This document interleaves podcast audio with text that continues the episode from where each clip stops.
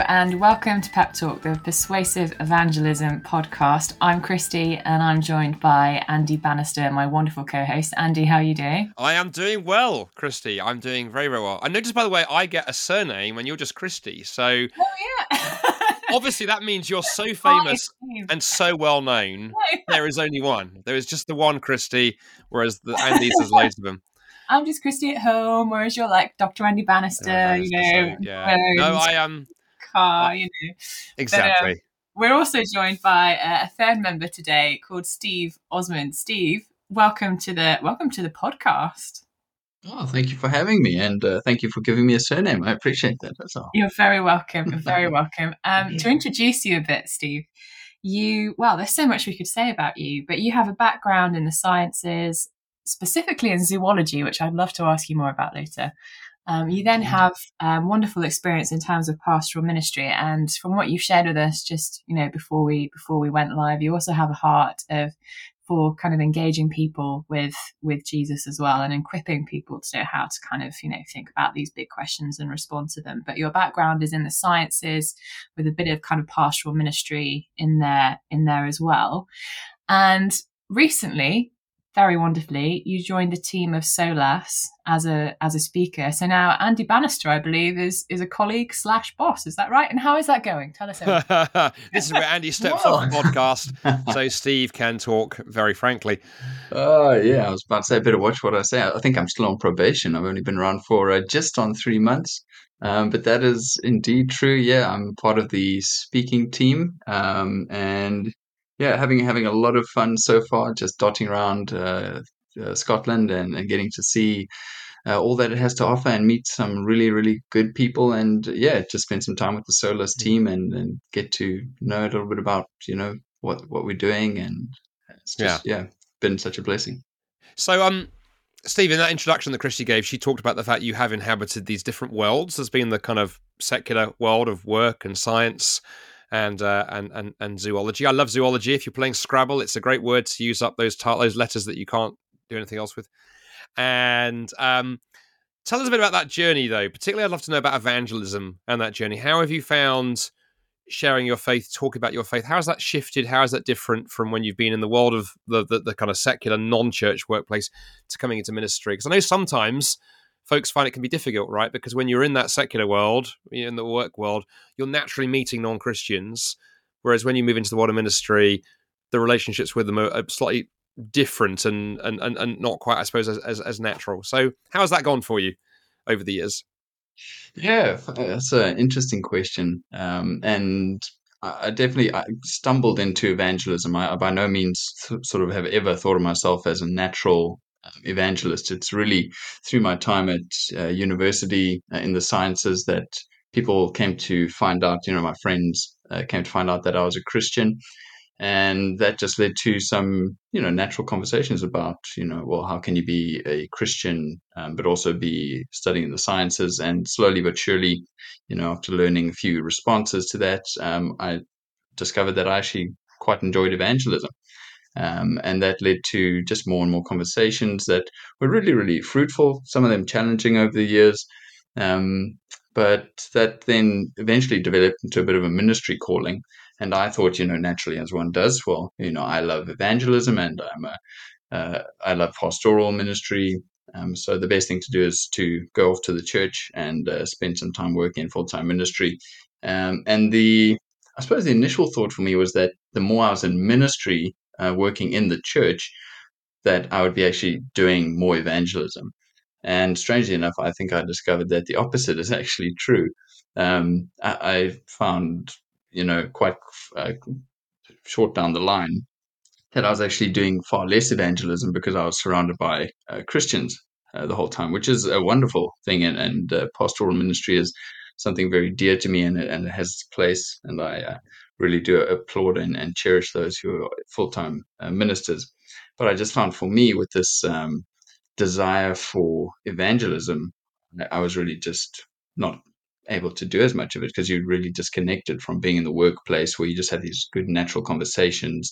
Uh, I found I actually had to work a lot harder to find those conversations and actually be able to go and um, evangelize um, while I was in full time ministry. So yeah, a bit of a, suppose, a, yeah, there are ups and downs with, with that, or, or pros and cons, really.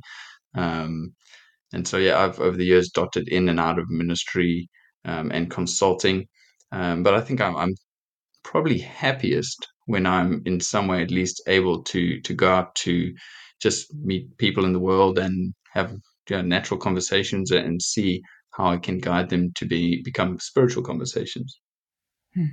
That's really cool. I think one of the things that uh, we haven't yet mentioned, um, Steve, is that you are originally from South Africa and would love to hear kind of how have you what sort of shifts have you seen you know in the questions that you that you've heard and were engaging with in south africa and the types of kind of spiritual conversations that maybe just in these early few months of life in scotland that you've already experienced and encountered mm, it's it's been a very interesting uh, journey so as i mentioned we've been out um, for just over three months i think it is based in perth and didn't have that much um, exposure to Scotland. We'd been out for a bit of a vacation for about three weeks. That was at the end of 2022. And so I got a little bit of a taste for the context here. Um, but most of what I knew is really from speaking to um, people in the in, in Scotland and in the wider UK. So yeah, South Africa is a bit of a, a melting pot. I think there's so many different cultures, so many different uh, sort of streams of, of church, um, that you do get exposed to a good variety of things. But I, what I have found is that the, the, nature of the questions in South Africa, or, or, you know, things that people find as maybe barriers to faith, um, would still be like very much on the evidential type side. So big questions about you know God's existence or the reliability of the Bible, um, things, things like that. And I think you still have a culture that is relatively Christianized. Um, you're not that far down the line in terms of having uh, generations, you know, three, third or second, third, fourth generations who've never been in the church. You still have um, there's a, there's this backdrop of, of Christianity that is still there and exists um, for the most part. I think where you come over to Scotland uh, in particular, and it seems for the most part that you do have a far more secularized um, culture that is a few generations down the line uh, of, of, families who just have absolutely no Christian influence whatsoever, no biblical um, understanding. They've, they're people who've never set foot in a church in their life. Um, they don't really have a concept of God. Um, and so the questions I think reflect that. Uh, people seem to be asking more more existential or like sort of the experience of everyday life type questions. You know, like what is the what is the meaning of it all? Um, you know, how do I live? What is what does a good life look like? Uh, where is meaning to be found? Uh, questions about justice and the environment, um, and especially in uh, environment uh, environmental issues for for the most part is you don't have a huge community in South Africa that is really going on about that. Um, where I do find in South Africa, you you have uh, uh in, in, Scotland that is a bit higher up the list hmm. um, of of issues. Yeah. I mean, the other thing as well, though, um, Steve, that you commented to me the, the, other day, and I think one of the interesting things when you come from a different culture. I mean, when I came to, to Canada, when we moved, we moved there in 2010, you know, you see things as an outsider that perhaps other people haven't noticed because they're under their eyes.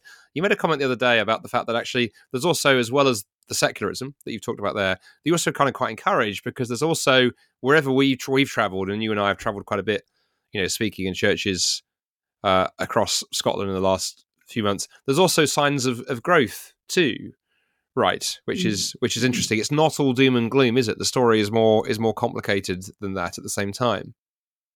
Yeah, absolutely. Um, I've been like really pleasantly surprised. Uh, you know, so from from landing here and hearing about, um, I suppose, the wider state of the church and all the things going on, and you know, the the secularism that has, I suppose, dominated things for for the last while. I was really expecting uh, to find, I suppose, very, lack of a better word, dead churches, if you will. Um, but I really find that in the I suppose we've been mostly going to more evangelical churches, and although they are a lot smaller than what I'm used to in South Africa uh, for the most part, they are vibrant. They are they seem to be committed. The leaders that I've met at every single one of them have been uh, people who are focused on the gospel. They love Jesus, and they are um, they see the necessity of evangelism and and having the church you know not just getting specialists from the outside people with you know reams and reams of degrees uh, to come in and do that kind of thing but they see the value and the necessity of the the, the body of christ the church itself being the ones to actually go out and do that that work of taking the gospel out to the world um, and that to me has been it's not something I expected, but it's been very, very encouraging. Um, so I've, I've just thoroughly enjoyed going out and, and meeting people at these churches. I'm really glad that that's one of the things that, that SOLAS is able to release you to do at the moment, um, Steve. Um, what I'd love to hear more about is, you know, considering your background in the sciences and as now you're thinking more about kind of engaging people for these spiritual conversations, are there any kind of natural inroads that you found you know, to develop those conversations. So, particularly with a background like zoology, um, I don't know many Christians who are in the the zoology kind of stratosphere because of the nature of the kind of science that that you're looking at. And I just wondered, you know, how did you? Well, I guess two questions really. Sorry, Andy, and feel free to not answer either of these. But I guess how did you find studying that as a Christian for yourself? And then, secondly, how how has that helped you or helped you to see the world and think a little bit more about how to develop conversations that kind of um, lead to Jesus as as a result. You know, how did you find that as a Christian, and how did you find that in your evangelism? I guess are the two things I'd love to love to hear more about. Yeah, fantastic question. Um, so while I was studying um, and through the zoology degree, obviously doing a hang of a lot of evolutionary biology. Um, I, I, suppose you hear stories from universities where you have these, you know, every lecturer that you find in the, uh, you know, evolutionary space is a very hardcore atheist and anti-theist, and you know they're just out to uh, devour all the little Christians who scamper into their classroom. Um, and I think that that probably is true for um, many many places. You know, I've heard really bad stories um, about that. I think the department that I was in at the University of Johannesburg at the time um, was quite varied. And so I did have, um, you know, lecturers from, uh, you know, very different backgrounds. There were a couple who were more like what I've just mentioned. Um, and so when it got to my postgrad studies, and especially my honors year and into the masters, I think maybe that's when it started coming up, where it was not just um, you know, for the most part, as you're going through the undergrad, it seemed like people were really just like, "Hey, this is what is, is in the curriculum. This is what the textbooks are saying," and people would, you know, you, you're just focused on getting your good marks and and handing the papers and stuff.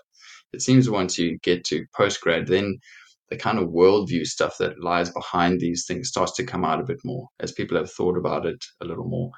And one of the, the big things that really highlighted that was when we did a philosophy of science uh, course um, and that just highlighted, I suppose, some of the worldview backdrop behind these things and why these questions matter. Questions matter.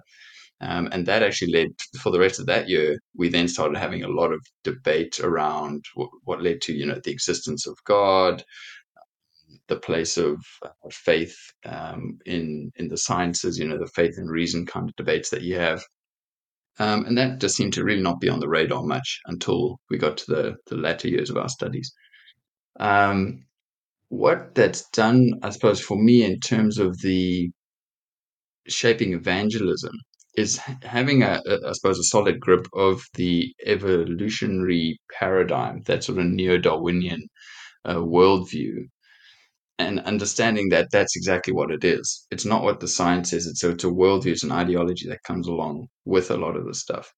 Um, to understand that and its implications has been a really good inroads. So, for example, um, if I get into discussion with someone and I sort of lead with my background that I've studied zoology, you know, very soon down the line, you get into the evolution sort of discussion. And I think that the biggest opportunity there is to show how this whole neo Darwinian evolutionary model of random chance um, and materialism. So if all we all there is is, is matter and there is no spiritual realm, then basically we are the product of just blind random chance, and that leads you to having basically no real foundation for for moral values and duties. I think so. Like, is there really good? Is there really uh, evil in the world? On that neo Darwinian blind evolution type model, all you have is subjective um, views. I suppose it all becomes just relative. And what that does is it, it really kicks against the in, intuitions that we have as humans, who, as a Christian, I would believe are made in the image of God. So we have this deep sense of justice. Um, there's you know be- beautiful things. We have the sense of beauty that that moves us to um, a sense of thankfulness. Um, I, I, say this this deep sense of gratitude. Now, on on blind random atheistic evolution, there's just really no one to be grateful to. So it's like this random feeling that you have. So what it does is I think give you it gives you wonderful inroads into just saying, well, if that is the case, this sort of ran, blind, random neo-Darwinian evolution, if that is the way things are, you just have no tools to explain um, all of these things that we feel as humans, all these things that are really the biggest questions of life, the more meaningful stuff. It just does nothing for that. So it kind of highlights to me that there's much more to the picture. There's something definitely uh, behind all of that, and we can actually reach out and start looking for those things, and that really opens up then the spiritual conversation. Yeah. I think you're so right because I think I think one of the things I've certainly found too that uh, questions around you know justice, meaning, purpose, identity, they seem to be such live questions in our culture right now, and I think gently uh, gently introducing the idea of you know what's the better explanation for those things. I, I like it in a number of ways steve. I think it's very powerful. I think it's also quite humbling as well because rather than going in with our non-christian friends going i've got a knockdown argument here. It's so devastating. It's mm-hmm. going to drive through the walls of your secularism and just flatten you. And of course then defenses go up. You're doing more invitational. Why don't we look at this together and see what better explains these things? But the other question i guess i had for you is that um one of the things that um, you know we do at Solas is we do the Confident Christianity conferences that we we tour around the country. Uh, Kristi has been a guest at, uh, at those. Uh, in the past, and one of the talks that that, uh, that that we've had you doing these kind of last few weeks, as, you, have cut your teeth into this exciting world, you have this little presentation you do on the art of conversation, and I love the. There's lots I like about that. I like the use of the word art in there. I think it's, it's quite clever, and conversation is interesting. So I suppose that's a final question because I'm just conscious the clock is is is against us. But why do you think conversation and learning to have better conversations is so helpful in evangelism, whether you're in the sciences or in the humanities? What is it about conversation that you think is helpful, and how can, as Christians, we we perhaps learn to get a little better at those conversations? Yeah, that for me is such a key question. I think, um, and I would, I would really say that it's because we have to always remember that behind every question there's a person. Uh, it's not just a a machine. Um, it's not a wall that's coming to you know just throw this question and and you can toss some kind of very good erudite um, intellectual argument at it. It's like no, this is this is a person who is um, complex and has emotions and feelings and and perhaps has uh, maybe some difficulties with uh, Christianity um, that maybe present as intellectual arguments, but behind it, there there's a lot of you know there's life experience that that needs to uh, be addressed and spoken to. So that's where, for me, conversation has to be the sort of domain of evangelism uh, primarily. I think because as you're engaging with a person, you are acknowledging all of those things. You it's you as in, you engage in the conversation, you acknowledge that hey, this is a, a person um, who has all of these things going on, and so it. I think, yeah, I suppose it just highlights the value that you see in them, which is really where culture needs to go. Things have been so polarized in so many ways, just like this this idea of you know just shouting at each other to try and um, win some kind of uh, worldview competition. It just goes nowhere in my mind, I mean, it's not helpful. So if you're really engaging in like proper deep conversation, it's it's the, the most natural way to actually get to sharing these things and sharing your experience and how God has really worked in your life. Um, and it's a wonderful way to just naturally share your your testimony as well. So yeah, there'll just be a couple of thoughts on that. Hmm. Thanks so so much, Steve. Um, as Andy mentioned, we are we are now sadly out of time. It's been really great to hear some of your experiences and your background and yeah, I, I, as a as Solas team and and friends, we're we're praying for you as you as you start your time with with Solas and, and seek to serve the Lord and others through it. So thanks so much for your time. Um, I'm Kristi Mair. This is Andy Bannister. This was Steve Osmond. Please stay tuned, and in a couple of weeks' time, we'll be back with you on your podcast um, through Spotify, wherever it is you find your your podcasts. And we look forward to being with you with another guest then. Thanks so much for listening. Take care and goodbye. Bye for now.